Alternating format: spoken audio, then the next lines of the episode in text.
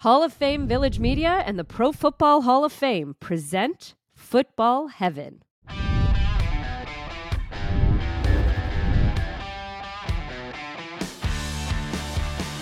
Joe, John, my friends, we have an incredible two part conversation here where we'll be joined by HBCU Hall of Famers Larry Little, Art Shell, Willie Lanier, Harry Carson, and of course, Black College Football Hall of Fame co founders Doug Williams and James Shaq Harris, who John Joe has known longer than either you or I have been alive. How about that one? anyway, okay, but before we jump into all of that and all of our conversations and we talk a little bit more about the HBCU, we'll start as we always start with some of John's treasures. So, John, what have you pulled out of the Hall of Fame's, I don't know, display cases, basement? Where where were these things hiding and what do you have? These are actually from the archive collection here at the Pro Football Hall of Fame, and you see a lot of helmets here, but also a playbook, and uh, excited to talk a little bit about them. Well, John, you know, we, we like having these things on, on this show. Some of them are a little different. Uh, I can see a helmet sitting there with a huge face mask. I can't imagine, you know, you, will have to explain what that is to people. But uh, then another one that's kind of painted looks like. So give us a little bit of background about those, what we're looking at there. Uh, these are some artifacts from some of the Black College Football Hall of Famers and actually some of the Pro Football Hall of Famers uh, that we have enshrined here in Canton, Ohio. And I'm going to start right here with this uh, this white helmet, and uh, it's it's a very interesting story. So this helmet is from Willie Lanier, one of the first black middle linebackers in professional football. Uh, Willie played most of his career, actually all of his career, with the Kansas City Chiefs, and in 1978 was traded from the Chiefs to the Baltimore Colts, and um, the Colts went ahead. They they put their logo on the side of the helmet. They painted his red helmet from the Chiefs white. And before the season started, Willie decided instead of playing football for the Colts that he was going to enter retirement. And so he never wore the Colts helmet. Uh, but, but we have it here preserved in Canton, Ohio. The red Kansas City Chiefs helmet painted white as, as Willie uh, got traded to the, to the Baltimore Colts.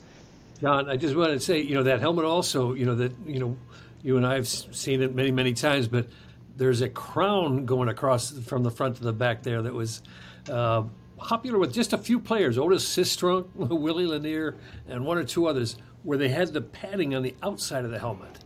Yeah, and uh, you know Willie's nickname was Contact, so he obviously uh, you know uh, mixed it up uh, as, as, a middle linebacker, and so adding a little bit more protection uh, to, to the center of that helmet.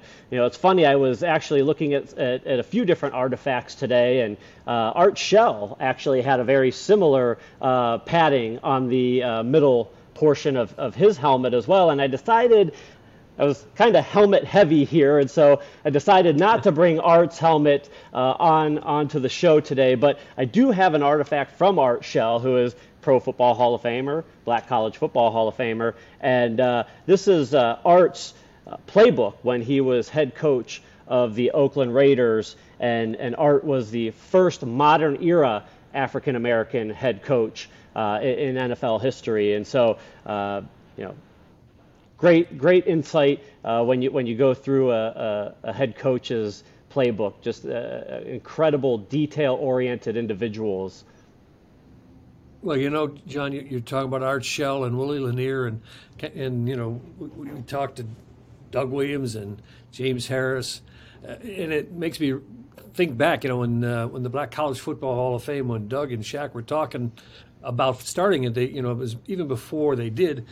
Shaq, because we'd known each other for so many years, uh, you know, called me and said, "Hey, you know, we're going to do this Black College Football Hall of Fame. How do we start?" and so on. So I gave him a copy of the Pro Football Hall of Fame selection process bylaws to start with, to give him an idea of you know what's going to you know what's going to be involved in doing something like this. But in any case, we kept you know talking and gosh, I, I think I went there. I know I went to every one of the induction ceremonies uh, since the uh, Black College Hall started. But one day I got a call from Art Shell.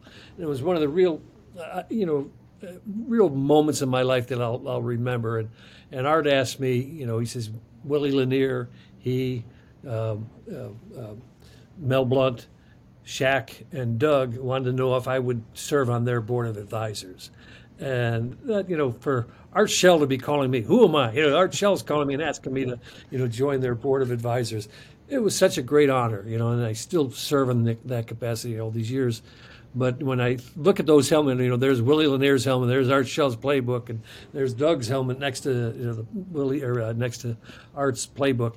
It, it, just brings back those memories and how you know how honored I was when they asked me to be a part of this program, and that's really why I've stuck with it all these years. And we hopefully will finish by opening the Black College Football Hall of Fame here at the Pro Football Hall of Fame. And I, I did throw that in. And, I want to didn't want to mean to interrupt you, but boy, it, it hit me as you were talking. No, that that that's great. And, and you mentioned uh, Doug Williams' helmet here. Uh, you know, pretty incredible story, and we we've got a chance to to talk to Doug a little bit uh, over the years about the helmet, and it's it's very rare because um, you know it's got this um, extra protection on this face mask up front. And, you know, this is from his rookie season in 1978. Uh, he broke his jaw, and, and we found out just recently it was uh, Fred Dryer who, who broke his jaw in three places. And, uh, and so as he had it wired shut and missed some time uh, that season, when he comes back, they create what they, they called the, the shark cage face mask to try to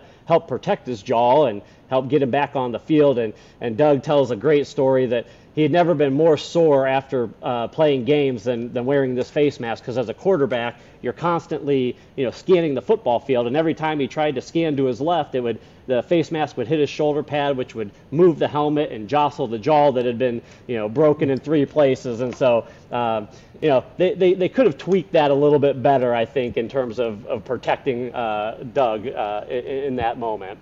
And then yeah, I, don't, I, don't, know, John. You know when you when you call the shark, what was it? The shark mask? The the, the shark cage face mask. I, you know, I don't know. It, it might have protected him from a shark, but it didn't protect him from, you know, hands, elbows, forearms, uh, knees hitting him in the face. He's still got a broken jaw under all of that, and jostling. And just like I said, just just hitting his shoulder pad as he turned his head. He couldn't turn it all the way because that face mask would get in the way it's amazing that he was able to even play. well, it just shows you the determination, right? You get you get on the football field and and, you, and you're trying to, you know, super competitive individuals trying to win football games. And then last but not least, we have Harry Carson's helmet here, and and this was from a Monday night football display that we had celebrating the 20th anniversary of Monday Night Football. So this was uh, a helmet that was part of that display. Uh, Harry Carson, part of so many great uh, Monday Night Football games uh, there with the Giants. So just a few artifacts that we have from the collection related to these incredible individuals that we get a chance to, to talk with and uh, sh- help share their stories. Well, we have with us, Aditi, somebody who wears two Hall of Fame jackets, by the way. He wears a gold jacket with the Pro Football Hall of Fame, and he wears a black jacket as a member of the Black College Football Hall of Fame, as a well, he was a member of that organization, but coming out of Bethune Cookman and HBCU and the Black College Football Hall of Fame. For those people that don't understand what that is, Black College football began in 1892 because they were black athletes weren't allowed to play at major colleges and universities. Shaq Harris and Doug Williams, two great quarterbacks coming out of Grambling, felt that there was a need to preserve the history and the stories that went along with black college football from that era of 1892 right up until the 1960s before they were really being welcomed in the NFL. And Larry was one of those players in those early years that made that transition from an, what they say the small black college from the South, uh, Bethune Cookman, uh, first with the San Diego Chargers and later with the Miami Dolphins. Welcome, Larry. Thank you very much, Joe. You know, uh, I just want to just say, Aditi, you know, there's so much history in black college football that people aren't familiar with, but they're familiar with the great players, and they have no idea, you know, the, the road that they channeled, the challenging road that they took to make it to the NFL. Can you reflect a little bit about what it was like coming out of an HBCU into the NFL? Well, we never flew. we had to ride the bus, no matter how far we were going. We didn't have a bathroom on the bus at the time. if we needed to use the restroom, the bus driver would pull over to the side of the road, and we would go into the woods and do what we needed to do. Oh, we, I mean, it was it was you know, but we didn't think anything of it. I thought that was the way it was supposed to be. Mm, sure. Of not knowing the amenity that you you'd have gotten going to a uh, but the- uh, to a white let's say a white school at the Right. time. Right. Was that even an option for you? Were No. there any big schools that looked at you? No, not even the big black schools looked at me when I came out of high school. Grambling didn't look at me. Florida A&M, who was in Florida, did not look at me, or they didn't say I was, think I was good enough to play there. So I had to go to a school like Bethune Cookman that had only 750 students at the time. And when I graduated in 1967, it was about 800 students at the time, yeah. So wait, you said that no matter how long the trip was, you had to ride the bus. We had what to was ride the the long bus. what was the longest trip you took? From uh, Daytona Beach to uh, Tennessee. And even when I was coaching at Bethune Cookman, we rode the bus.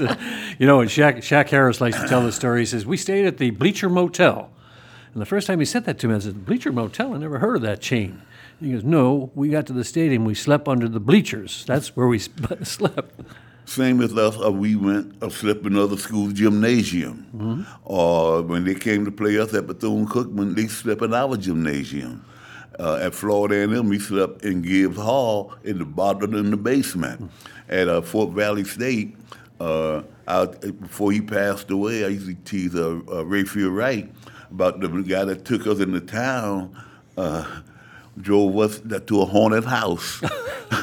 and then if we go to uh, someone else, somewhere else, I mean, the football team came in and fed us that we were going to play. you know? Oh, yeah. And the other thing is, they uh, a lot of these uh, teams found it necessary to have their marching band practice right outside the gymnasium you were trying to sleep in. Uh, True. that, that's true. I mean, no respect. little gamesmanship there. When you when you think about the kinship that all the HBCU alumni have, what is that based on? Oh, actually, because we all probably went through the same thing.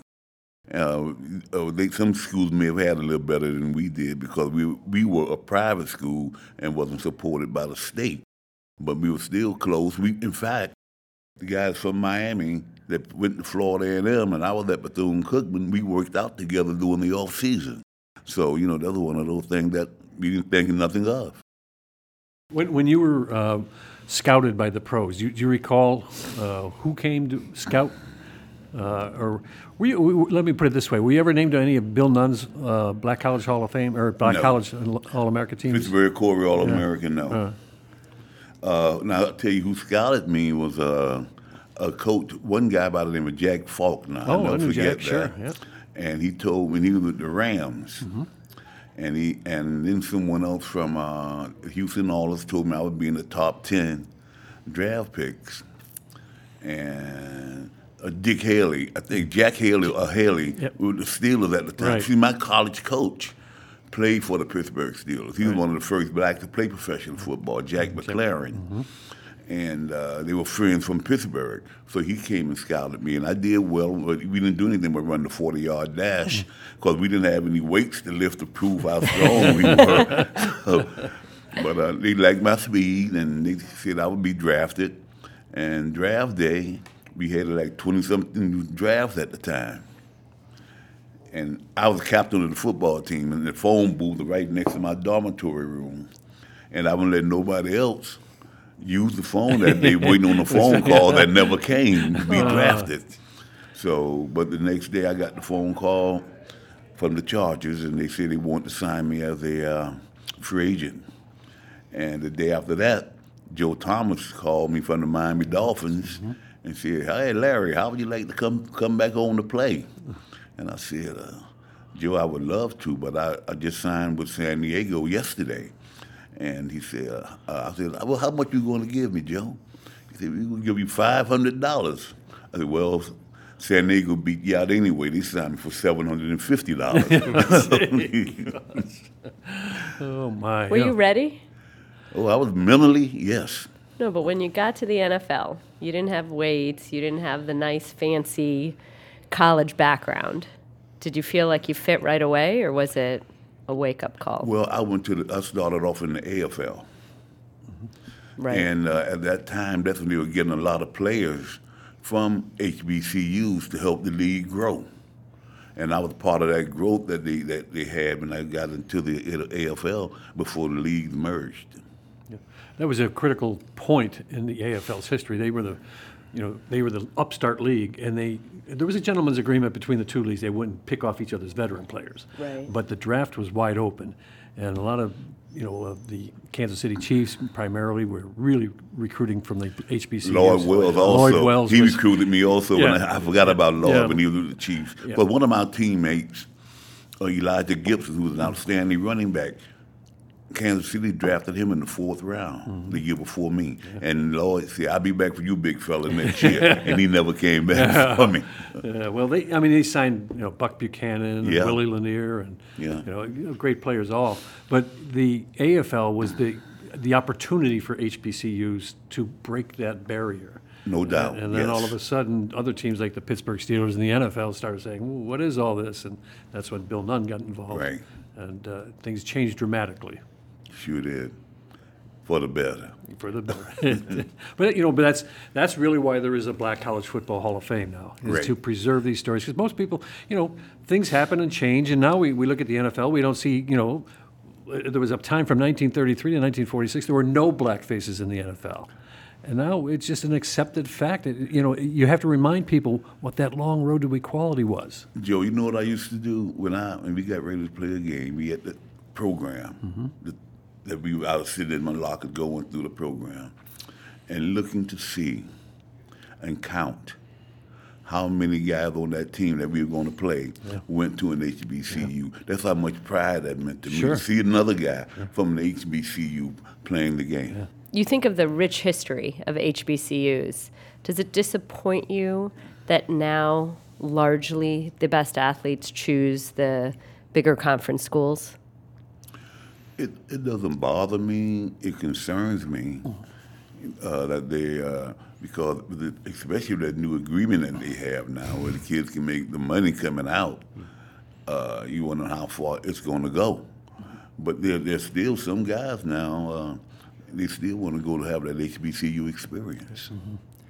Well, and you see a lot of the co- you know, Deion Sanders now taking a head coaching position, and uh, is it Eddie George Yeah. that's, that's taken a, a position? You know, so uh, you know, in that relationship with the National Football League now, I mean, it, it's really growing, and so I, I have a feeling that you're going to start seeing more. And, and how do you feel about that? Seeing more players choosing to have that experience. Well, first of all, let me say this.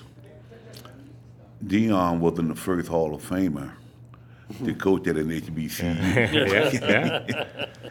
And that has not been noted that uh, I was the first Hall of Famer Absolutely. The coach at an HBCU. But I think he's doing an outstanding job uh, with his persona and, and and different things like where he with being Deion, I guess. Sure. And he's getting a lot of guys, uh, getting people to take better looks at HBCUs also. Even the young young men are now looking more so at an HBCU than uh, they did before. Let- Let's close on that one. Why was it so important to you to go back and coach at an HBCU?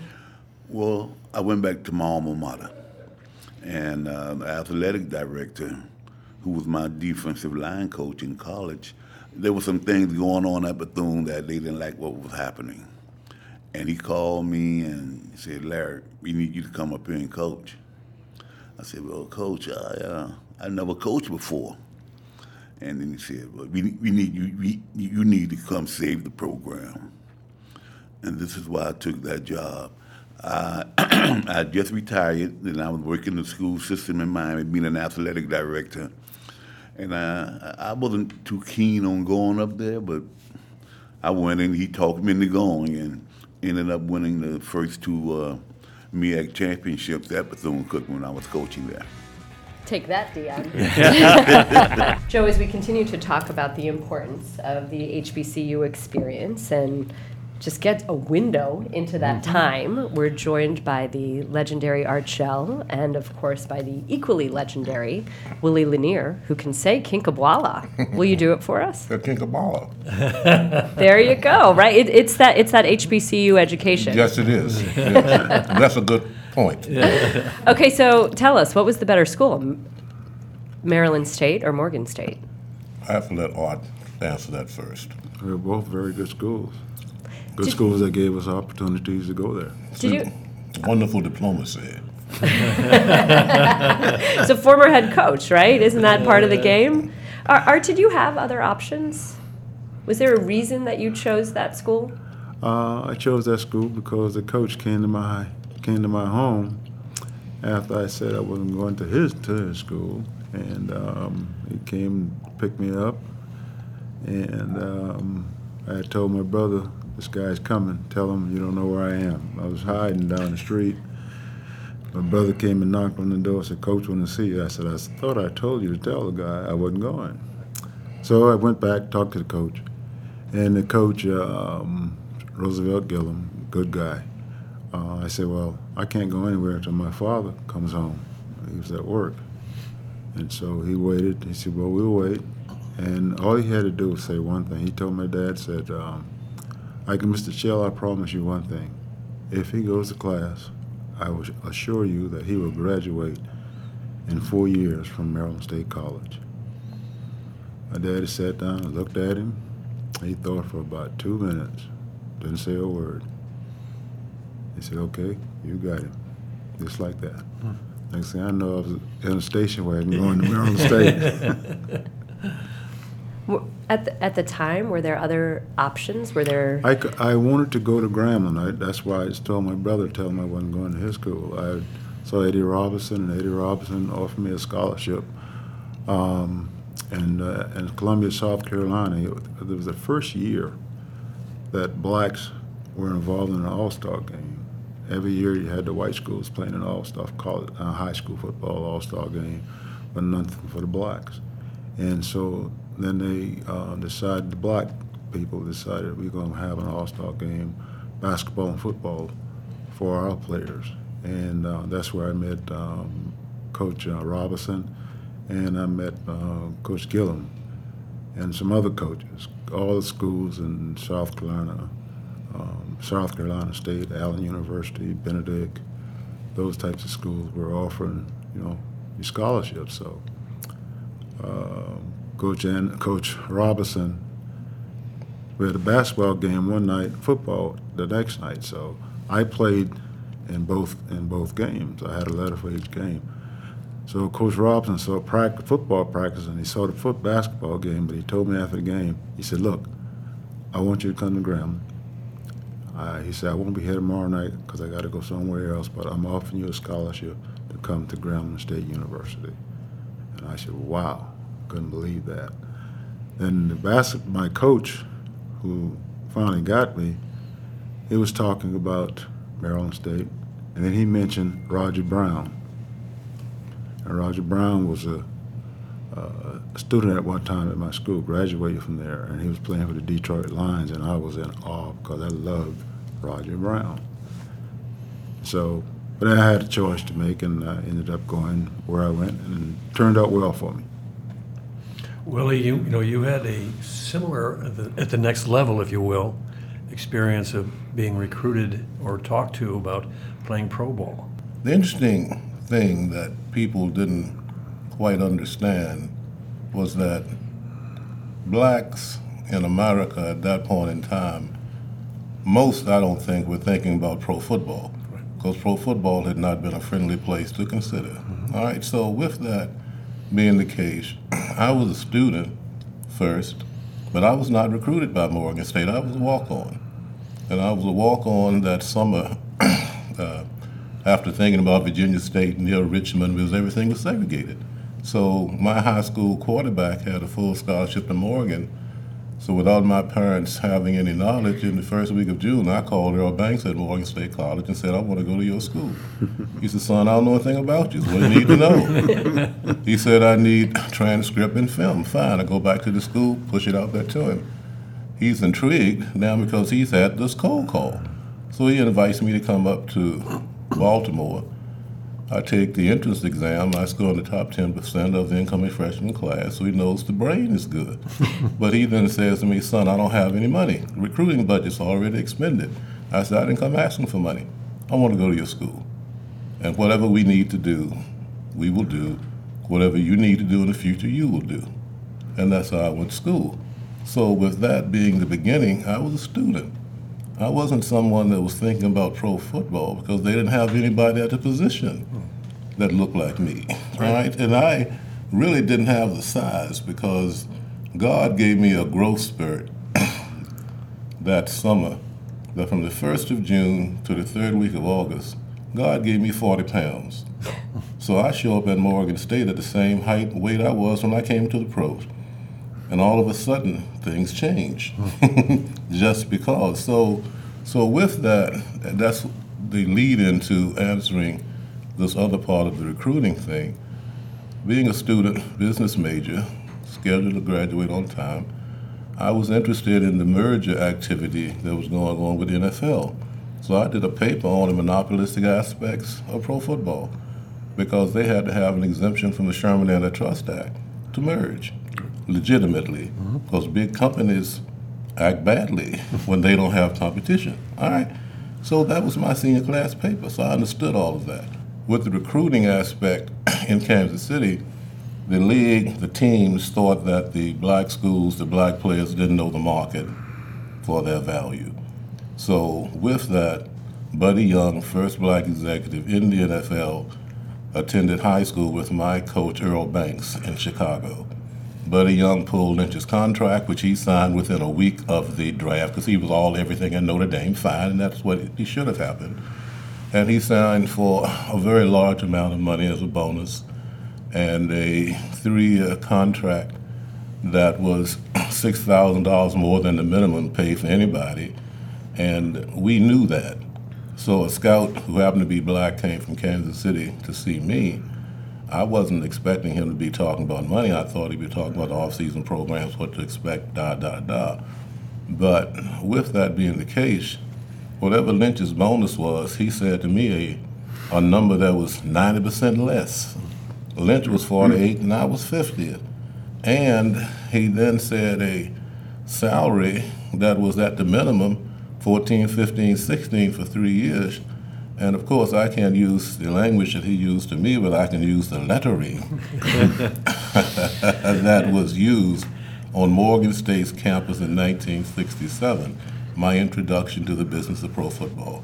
And what was said, if you don't take what we're offering, you can take your MFA to Canada to play football. And as I said yesterday, uh, I, I attended Morgan State as Art attended Maryland State. We were dignified Negroes. I say it like that because that's who we were. Is that correct, sir? That's correct. Okay, so so so so the the essence was that was your definer. And it had to be your definer because you're taking steps to move into wherever you can in American culture and business where you had been denied. And that was everywhere. So therefore you had a a countenance that was required. So what I said to him was that first no one speaks to me that way. And three things would happen. I wouldn't go to Canada to play football. You need to go back to Kansas City and tell them they sent the wrong SOB to see me, and I will sue you all. I'm a business major, Kinkhabwala. You know, I come to play. What the heck is wrong with you? I'm a student, and you think I'm gonna work for you, and you can disrespect me, and I'm going to give my skill in some way to you. So I called the coach of the Kansas City Chiefs the next day. His name is Hank Stram. I said, let me explain something to you. I'm a graduating senior at Morgan State College, The only thing important to me is to graduate. If you think you can send someone to disrespect me, you're wrong. The draft that you all had means nothing to me. The Only thing important to me is to graduate. And I might have never come to Kansas City. I might never play pro football. You all will not disrespect me. Bam. I'm 21 years of age, 1967 in America. How many black players were on the Chiefs at that time? There were more because of the American Football League. Buck Buchanan had been the first number one draft choice of all the teams in the league going to Kansas City. So change had started to occur at the playing level. The minds had not adjusted as to what was should be required at the negotiating level. Did, did Coach Stram ever respond? No, because what happened is he he subsequently had to respond later. But what happened is that the scout had to do his job. So the scout calls me back, wants to take me to buy some clothes and get back in my favor because he has to do his job. All right. so so with that, it was just interesting to see this thing unfold, and it had some more intricacies in it. I subsequently signed and all of that, but there were some lines drawn at that moment that could never leave me until I leave here, because I saw you for who you were, and there's nothing you can ever say in the future about who you are. Right, and and unfortunately, that became a part of what I saw and others saw, and the reality was that if you didn't take bold posture continuously, not for others to see, but in the room, close the door, look the person in the eye, be confident to let them know I will walk at any time. What you have means nothing if you come to me in that way. But the unfortunate thing was, looking back at the scout, he was tasked to do what he was tasked to do if he wanted to be paid. So that's sort of the comments from Joe. You know, you know, Will, you, and we've talked about this so many times, but it, it's so important for people to realize, you know, just going to that team was one step. But there were no black middle linebackers in pro football. That was, quote, the white man's thinking position, middle linebacker, Yeah. quarterback, center. You know, just, it just didn't happen. But you didn't go there thinking, this isn't a position I'm not going to. You went there to be a middle linebacker, or you went there to play. You were made little middle linebacker, and I don't know that it occurred to you the pioneering role that you were playing is it was just you. You you knew what you could do. You were doing what you do best, and it wasn't a, the challenge was more to be you than to be a black middle linebacker. Well, yeah, the challenge was one to make the team, next to start, next to see how you can advance the position. I had an injury in that first year, so with that injury, it allowed me to understand that you have to be playing, not injured. Hmm. So you had to make adjustments in how you played and reduce the risk of injury. So unfortunately, some coaches later on didn't understand that. But if they had the foolishness of saying somebody needs to give 100%, and then you're injured four or five games at this thing called 100%, then based on business and Six Sigma, I'm going to ratchet it down to 93, 94%. I got to find a spot. That's legitimate. So I found the spot with God's grace and all of that. We won't go into all the details, but I then played 10 more years without missing a game. You find the moment and you understand. But the other thing was, my target became Dick Butkus, who was the perennial all pro middle linebacker. But I also understood that based on a schedule of games, I can't attempt to be at this high level of performance for every game and make it through a season if I'm trying to dislodge him. So I approached it as if though I'm a politician running for office. I look at the television schedule at the beginning of the season. I'll look at which games we have a national, which games we have a regional.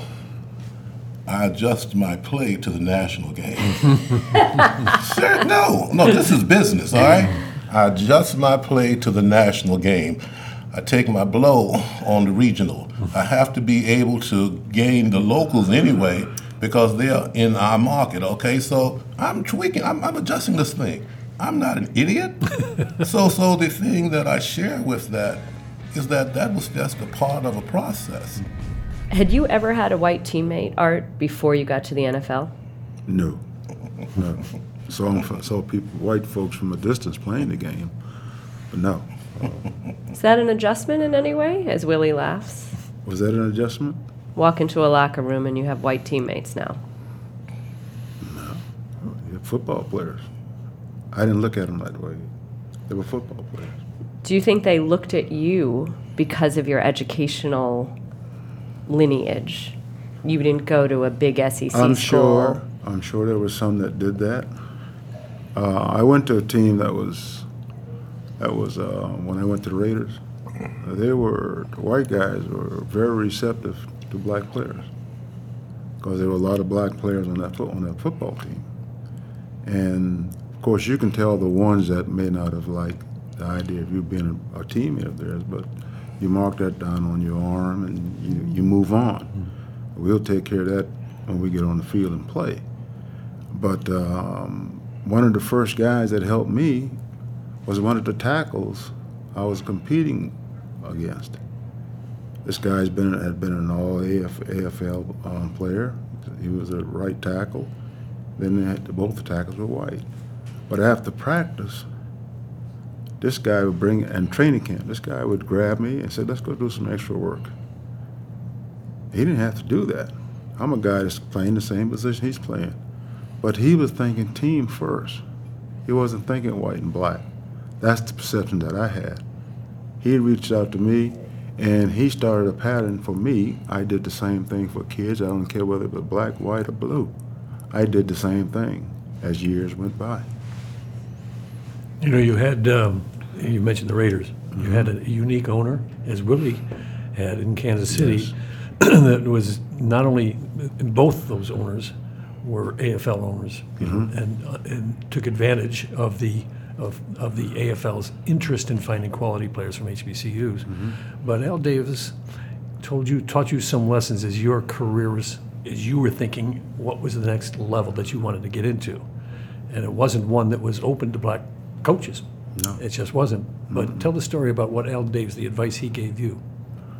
Well, as time went by and I was playing, and I, and I said, I, I, you know, when you're young like I was coming out of college, I'm thinking about, I always wanted to be a coach because I like the idea of teaching. Mm-hmm. And so I wanted to be a coach, and I said, I'll go back to coaching high school. And then as I went through college, I can go back probably coaching college. You know, I, I, I admired that. And then as time went by, and I'm working with the Raiders, and I'm saying, you know, this is a level I could, you know, I think I could move into. And so, John Madden, uh, who was a great, who was a great guy, great coach to play for. Um, when he would see me working with these young players after practice and training camp, he'd stand out there watching and watching. And one day he stopped me. He said, "Come here a minute." He said, "You know, if you weren't a player today, you talking about, you know, early 70s, he's saying this. If you weren't a player, I'd hire you as an assistant coach. Just like that. Now the light bulb goes off into my head. So two days later, I'm walking up the, off the field after doing the same thing. Al Davis says, hey, coach. Uh-oh. the light bulbs really got bright. And so I walked to Al. I said, you know, when I get through playing, I want to be a coach on this football team. I like to mm-hmm. coach for you. He didn't bat an eye. He said, look, you continue to do well. You're doing good. Continue to do well. And when the time comes, we'll sit down and we'll talk about that. Move forward. And then later on, um, I asked the question, Al, what does it take to be a head coach in this league? he, he looked at me. He said, learn personnel, learn organization. He said, learn these things, and these things will help you as you move along and to move into the life that you want to go into, which is coaching. It's amazing, you know, because he was he was spot on, and, and Willie with Lamar Lamar Hunt in mm-hmm. Kansas City. I go, I, I it's, people don't understand Super Bowl four, what a pivotal game that was in the history of professional football, the AFL NFL wars. This is the final game in which the two leagues are going to compete against each other. Mm-hmm. The Kansas City Chiefs are repeating, and he's the founder, Lamar Hunt, the founder of the American Football League, mm-hmm. and that team won with how many starting black players? On defense, eight, five from historically black colleges. I mean, this is a Eight, 1970. Wow. This was the transformation that On eight- occurred in eight pro guys. football. Yeah. Can I go back to that for a second? Everybody keeps talking to us. You say five from historically black colleges. Yes. Uh, Larry Little, and they told us about the bus rides. They told us about sleeping in gymnasiums. That you know you didn't have the fancy towels that they had in the Big Ten. What about that experience do you think really informed your success in the National Football League? Why was the experience as an HBCU player so pivotal that even though it wasn't big college football, there was so much success on the next level? I think you you came to do more with opportunity. And you knew, I believe intuitively, that we were better than a whole bunch of people. they just didn't know it. All right? so all we needed was the presence within the environment. And then we come to life. because in this way, we're not asking anybody to coach us. God already gave us our gifts. And with God giving me my gifts, there's nothing a coach can do to help me. Because what I see is in an instant is automatic and it's an adjustment to whatever he does. He tells me some of the guys in the Hall of in in the Pro Bowl who are Hall of Fame players, Larry Little, Art, Gene Upshaw, would tell me that they wouldn't look at me when they played against me because I would pick up anything. Seriously, I mean anything. Any Is he look- telling the truth, Art? He's telling the truth. you know what? Uh, my teammate, Gene Upshaw, yeah, great guy, God bless his soul. He said, you know what? You go to the line of scrimmage, you look left, you look right, you look up in the air, but you don't look that rascal in the eye. Because he'll tell exactly what you get ready to do. You don't look at him in the eyes. I, was talking to a fellow who played with the Redskins, offensive tackle who was doing a memoir, and he was telling me about the same thing that he just couldn't figure out how to block me because I would be there, not there. And I told him that was my plan because God had given me my view of how to play the game. If he's bigger than I am, he wins.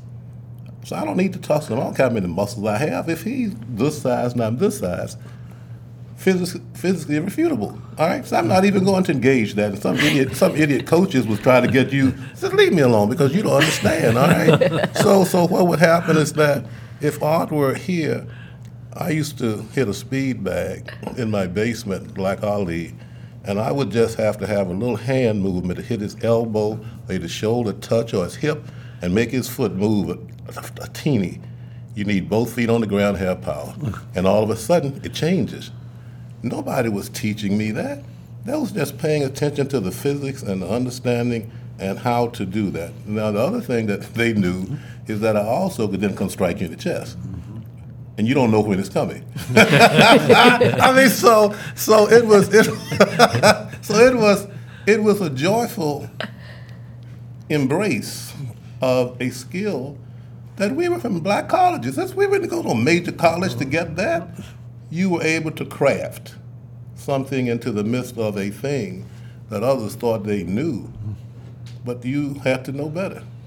Art, did you always feel a kinship for other HBCU graduate? Al- Always. It was, a, it was like a fraternity. And when you come into the league, it's a big fraternity. We're all here, we all have an opportunity to show our wares of what we can do and how we can do it and how we will compete. Just given an opportunity, that's all we asked for. We got that. But getting back to Lanier, one more time. When Lanier was a senior, we had a young fullback, South Carolina, Roy Kirksey. Roy about 250 pounds, 255. I mean, he could run, and he could roll. So we ran a play, sweep to the right. Roy went, up, went, went around there and got about six yards. And he said, you can't stop a freight train. So we come back later and run that same play. he started around that edge, and out of like a bat out of boom. Willie hit him on the sidelines. He said, "You might can't stop that damn train, but you sure as hell can, can derail his behind."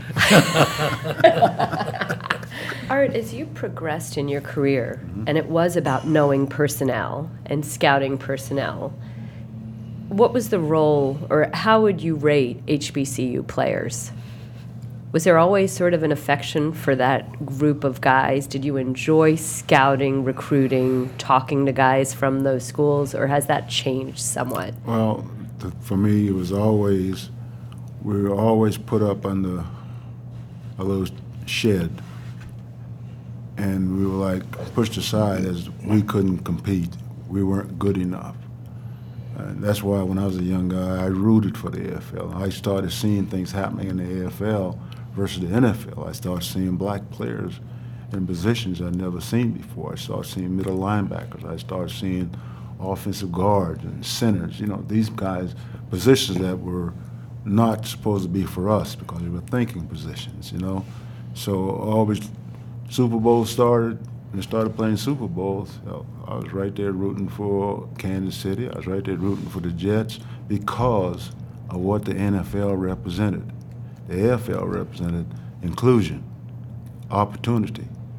The NFL, we'll give you a couple of pieces of crumb, but we won't give you a piece of, a big piece of the pie. So I was always rooting, being a minority. I felt that we had to prove, continuously prove, that we were, hey, we belong. You don't want us, but we belong. We belong here. Just give us an opportunity, and we can show you that we can play the game just as well as anybody else. Whether you're white, black, yellow, whatever color you are, we can compete. That was something you carried over, Will, or uh, Art, as a coach. I mean, you, you know, I mean, I know that because I know your whole organization carried that philosophy. Just win, baby, and just win, baby, made you go colorblind. Yeah, exactly. Al Al Davis, what racism? That was a no-no around there. Don't even bring it up. Don't even show it. He would jump on it real quick. He did not want that. He felt that everybody deserves an opportunity to be a competitor in this in, in football. Period. Professional football. And so therefore, um, it did not surprise me when the time now, when he called me at 12 midnight that night and says, "I'm thinking about making you the head coach." You know, I just got in the bed watching Ted Koppel and just got you know in from work, and he called me and said, "Uh, "You know, I'm thinking about making you the head coach." And I said, "What?" He said, "I'm thinking about making you the head coach of the team." Um, he said, uh, "Get a get a good night's sleep, and we'll talk about it tomorrow." You're right. Get a good night's sleep. now I'm supposed to go to sleep on that one. Who'd you call? Did you call anybody? No, 12 o'clock at night. so I, You didn't even call Willie? Ask him to negotiate your deal for you? no, I wouldn't think about that. But there's too many things. You know what things were going in my mind? Is this happening? Okay, if this is happening, I got to be prepared. I got up, got my notebook, got my pad. My wife said, "What are you doing?" I said, "Al just talked to me and said he may make me the head coach tomorrow. I got to be prepared."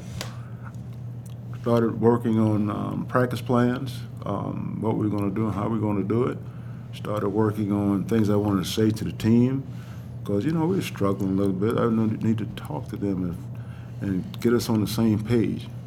What route are we going to take, and which road are we going to get on, and we're going to drive hard to make turn this thing around and get it going. So I stayed up to about five o'clock, just going through notes, writing things down, how you practice, talking to coaches, you know, coaches I work with, what I need for them to do in order to be better, for our team to be better. You know, those types of things. Before we have to let you gentlemen go, Willie, when you found out that Art was named the head coach, what was the very first thing that went through your mind? I think the very first thing would have been thank God for the opportunity for other men to pay attention to the qualities of men that they had been around and to act on their initiative, not to have a meeting with somebody else to ask them what they thought. Al Davis could say it, I'm doing it, mm-hmm. okay? Gentlemen, we really, really appreciate the time. Will you just quickly tell us, all your years coming to Canton, Art, what's one of your favorite things about this town outside of the enshrinement? outside of that enshrinement. It's a warm, welcoming town. People are very friendly. They reach out to you. What can we do to help you? You know that type. And it- it's good, fun people. And as I said, Marion Motley represented Canton very well when I met him because he was a very outgoing guy, very one of the nicest persons I ever met in my life. Marion Motley, a representative of Canton. How classy. Fred Biletnikoff told us it was a tavern. Benders. Typical. Willie, how about you? What's one of your favorite spots or things about Canton? Well, it's interesting because I talked to Leonard Dawson Jr. this morning. His father and his family is from Alliance, Ohio. And we had spent some time over in Alliance with his family, and that history is tied to Canton, Ohio. So, because of race in America and different places where Art might have grown up, I grew up in the South, Len Dawson in, college, in high school in 1959 had a black center in Alliance, Ohio. Hello, Art. See? No, this, this, this, so, so, so, the essence of all of these different things are fascinating because I reacted the same way. What, in 1959, he, so, but he was in Alliance, Ohio. That allowed for that to happen decades before other places. Got it. Well, thank you. Thank you, thank you, thank you so much, gentlemen. We appreciate it. Thank you. It was incredible hearing those stories from Larry, Art, and Willie. And next week, we will continue our exploration into HBCU football when we are joined by Harry Carson, Doug Williams, and James Shack Harris in Football Heaven.